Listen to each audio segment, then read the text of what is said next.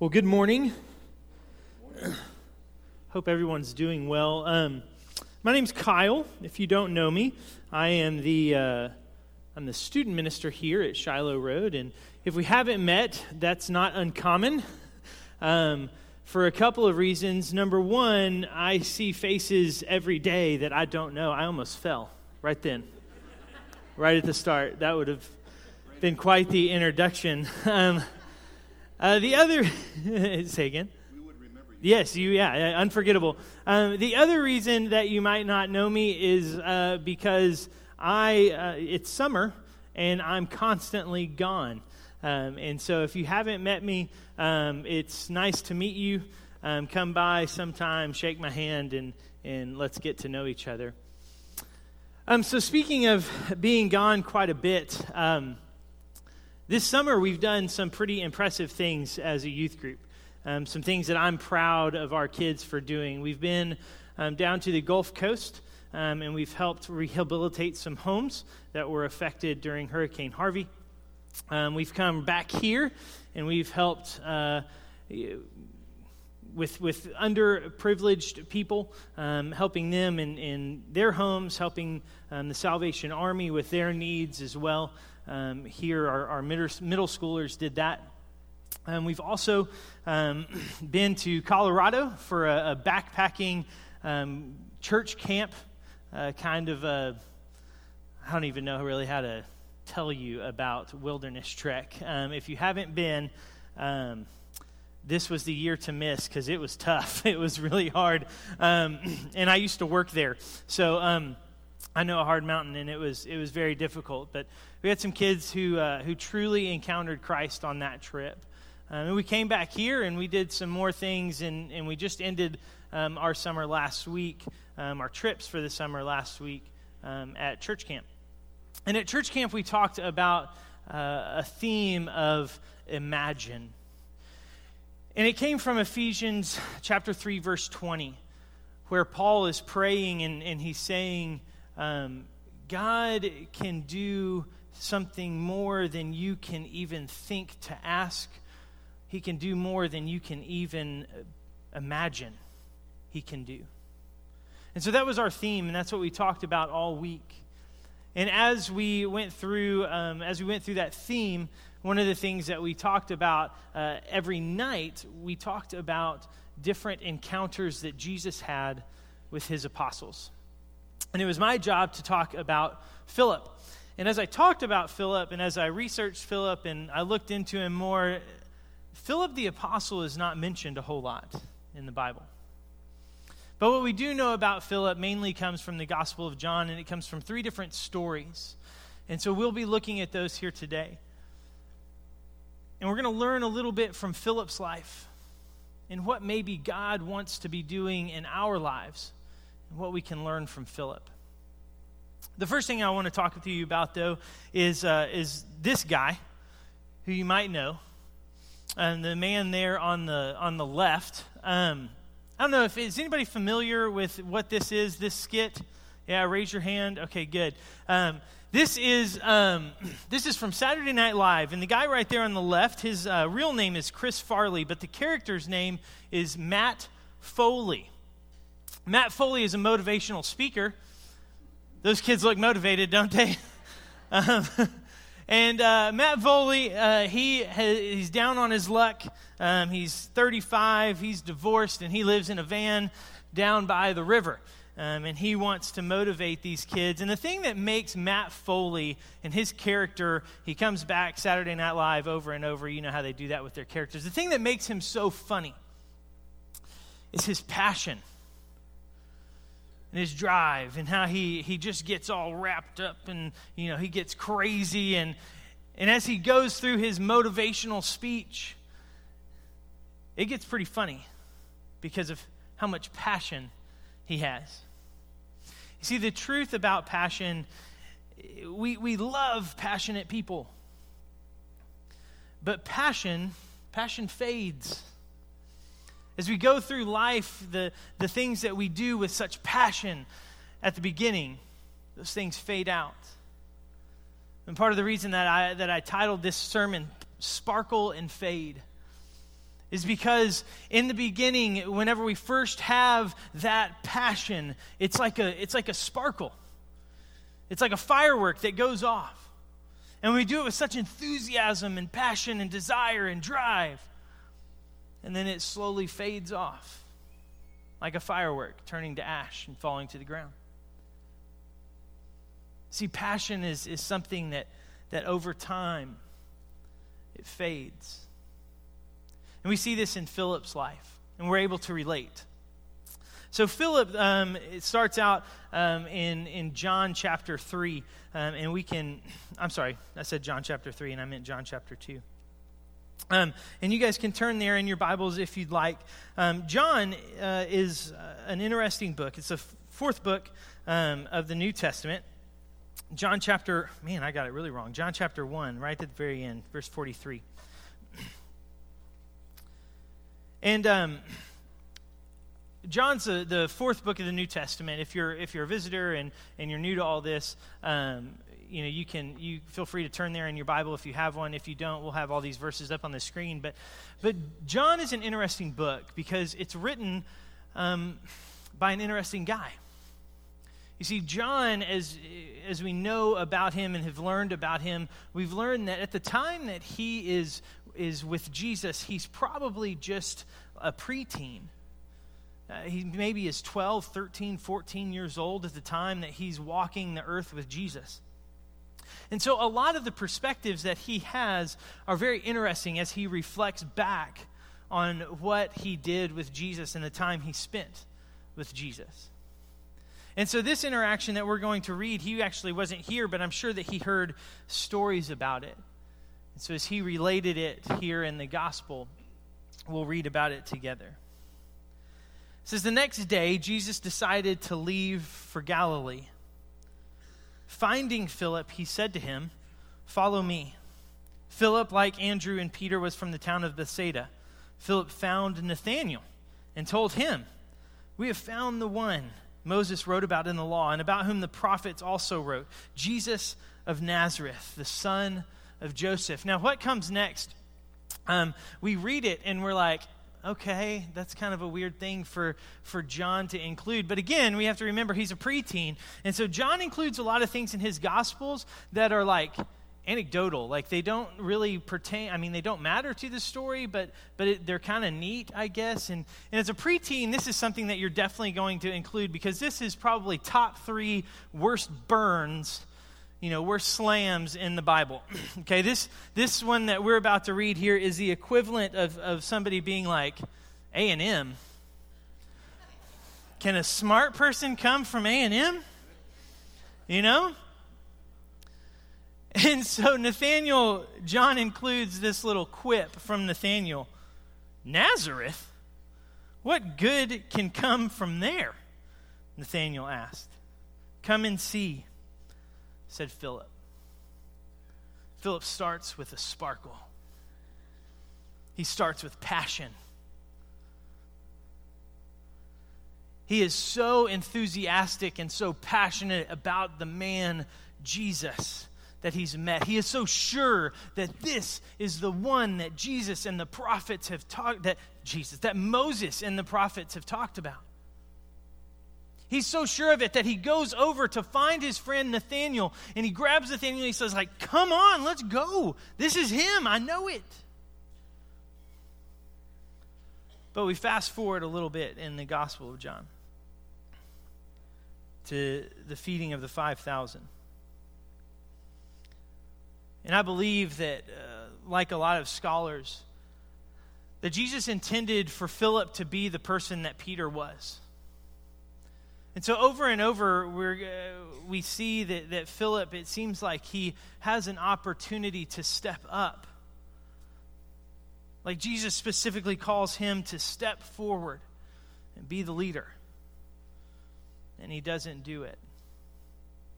So in the feeding story of the feeding of the 5,000, it says, When Jesus looked up and he saw a great crowd coming toward him, he said to Philip, Where shall we buy bread for these people to eat? He asked this only to test him. Let's not get hung up on that word to test. A lot of people get hung up on the idea that God tests us. Think of the word test not as like a grading, like he's trying to grade out Philip's faith, but more like an opportunity. He wants to provide Philip with an opportunity to show his faith. For he already had in mind what he was going to do, and Philip answered him, saying, It would take more than half a year's wages to buy enough bread for each one to have a bite. God, Jesus already knew what he was going to do. He just wanted to give Philip an opportunity to step out in faith, to have mustard seed faith, to believe that Jesus could do something unimaginable. It ended up being another apostle that brings a small boy forward with a little basket of some kind of a meal. I don't know. Fish and bread is not exactly my idea of lunch. I don't know. Um, maybe I'm crazy or just not Jewish. But he, somebody else brings this kid forward for Jesus to work this miracle. You know, in all actuality, I believe that this was, this was Philip's miracle to perform. This was, this was Philip, this was his opportunity to step forward and say, I know what we can do. If we can find just, just a little bit, if we can find just a little bit of food, you can do something with it, Jesus. Or maybe it was Philip's opportunity to say, to say, God, Lord, just turn the rocks into bread. Pray and it'll happen. But what we see instead is we see an apostle whose, whose passion, whose sparkle has started to fade. He immediately goes to the logical, he immediately goes to the mundane and starts to talk about money in the crowd, how big it is. And instead of seeing his opportunity to introduce a miracle, instead of seeing his opportunity to have another sparkling event in his life, he continues to fade. Then we get to the last scene where Philip and, uh, and the apostles are with Jesus as they're having dinner together, the Last Supper. And they're all reclining together. They're taking their time. They really don't know why. Jesus does weird stuff like get up and wash their feet. And then then something interesting starts to happen. Jesus starts to talk about how he is the way to the Father how He's the truth and He's the life. And as we go through this story, um, we see we see P, uh, we see Philip take his last kind of we see him take his last moment, his last time to sparkle at least the ones that are recorded. And we see the fade finally happen. It's like the curtain comes down for Philip. So this is what it says. Philip says to the Lord, he says, Lord, show us the Father, and that will be enough for us. Show us the Father, and that will be enough for us.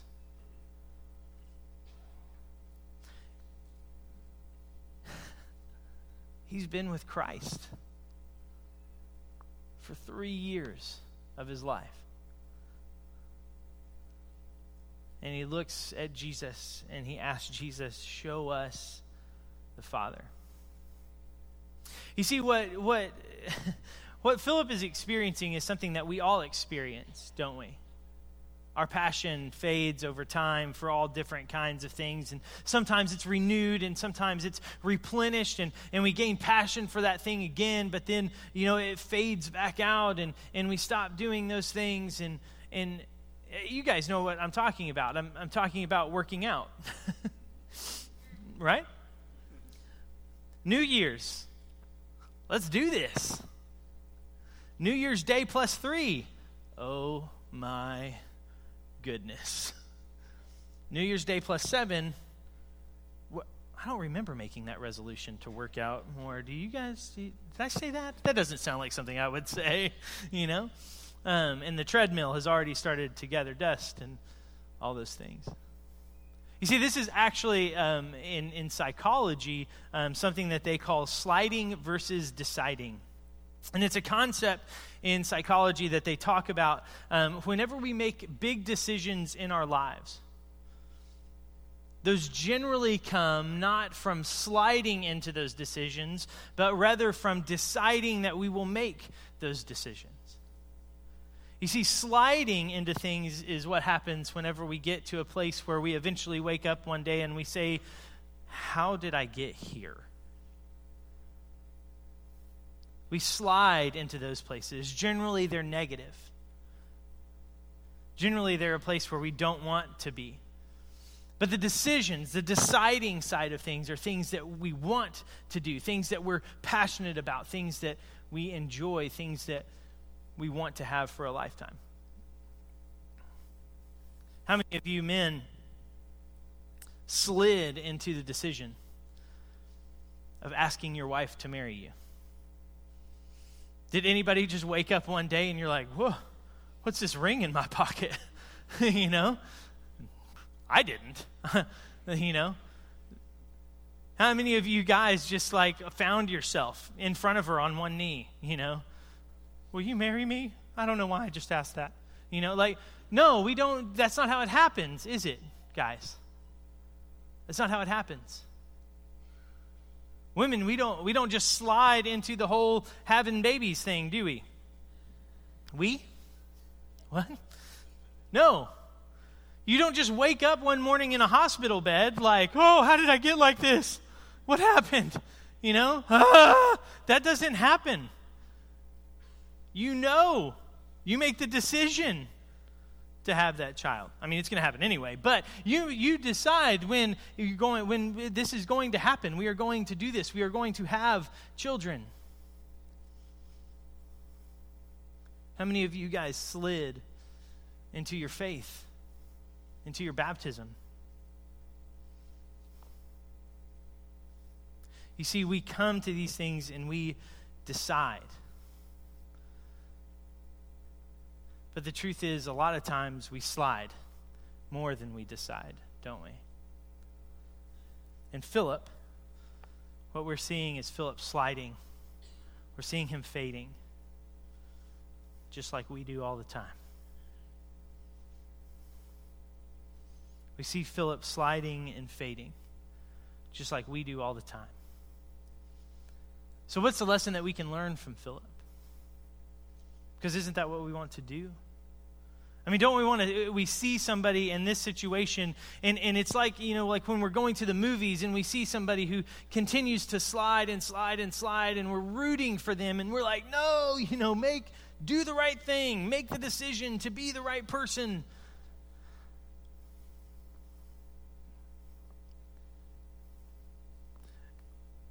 Philip does eventually. We don't really know much about his life after this last interaction with Jesus that we'll finish. But we do know that he goes on to do some pretty amazing things from some writers who wrote after the New Testament was made. Some early church fathers write about what Philip has done. But this interaction that he has with Jesus, I think, can speak to all of us. So Philip said, Lord, show us the Father, and that will be enough for us. And Jesus answered, Don't you know me, Philip? Even after I have been among you such a long time, anyone who has seen me has seen the Father? How can you say, Show us the Father? Don't you believe that I am in the Father and that the Father is in me? The words I say to you, I do not speak on my own authority.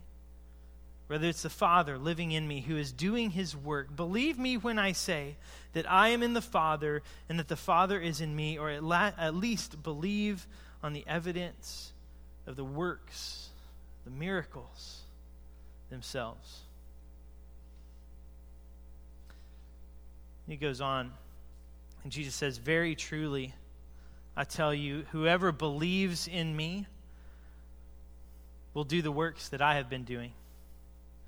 And they will do even greater things than these, because I am going to the Father, and I will do whatever you ask in my name, so that the Father may be glorified in the Son. You may ask me for anything in my name, and I will do it. This is Philip's last his last charge, his last opportunity, the last time that Jesus is going to test him. It's the last time that he sets Philip up to do the sparkle rather than the fade. He tells Philip, You, Philip, even though you faded for a long time, even, even though it seems like, like your faith is gone, even, even though you're in a place right now where, where you don't even believe in me, you just you want me to show you the Father, and it, it's, like, it's like I'm not even here. But Philip, even though you're in that place, even though you're in that place, Philip, Philip, you can do amazing things. The miracles you've seen me do, you can do even more than that. Philip, you just need a mustard seed of faith. You, you just need that little bit of passion that you had at the beginning. Because God, God, through me, He can do the unimaginable, Philip. I don't know where you are. I don't know how long maybe you've been sliding. I don't I don't know if if if you are if you're sparkling right now or if you're fading and, and I don't know where you are on on the Philip scale of faith. But I want you to hear what Jesus says to Philip today. You can do you can do the unimaginable. Rather, God can do the unimaginable through you. As I was preparing for this lesson, I, uh, I stumbled onto a, uh, onto a foundation um, in, in their website called the Alex's Lemonade Stand Foundation. And that sounds really weird. Um, and so, of course, I was like, click. yes, I want to know more. And so I watched this video that, that I've edited some just to make it a little more appropriate for what we're talking about, but also um, for time. And, and so I want to show it to you today, and I want you to think about this story in terms of sparkling and fading.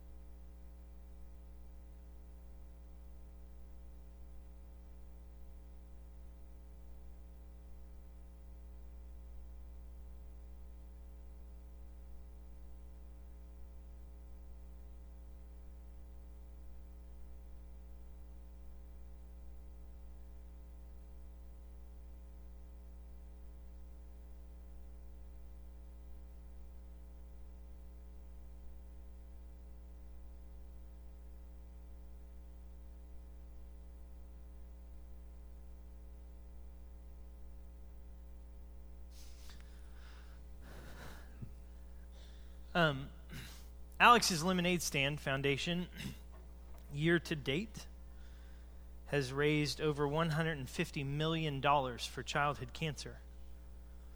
They've founded more than a thousand studies. That's what they do. They sponsor studies, research projects to find cures for childhood cancer.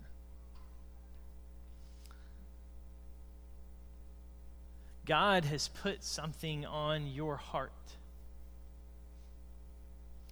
And I don't know what it is. I don't know what your lemonade stand idea is.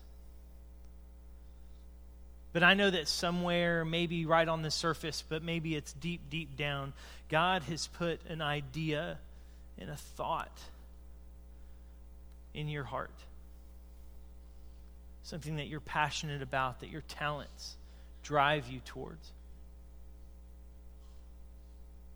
And He calls on you to just act just have a mustard seed of faith. Just make one small step. And then let Him do the unimaginable with it. Because the thing is, can you imagine what He can do? I can't. I know that God can do more than I can ever ask or imagine. I know that what He needs is just a little bit of faith coupled with a little bit of action, and He can do the unimaginable. You see, as our passion starts to fade, so do our ideas about what God would have us do. As we start to go from that sparkling event towards ashes of faith. That idea fades along with it. And so today, what I would have you do is to shake off the dust, to wake that passion back up, to start to imagine what He could do with your little act of faith, with your lemonade stand idea because He can do more than you can possibly dream. Will you pray with me? Father, we thank you for the times where we we get to see passion. We get to see drive.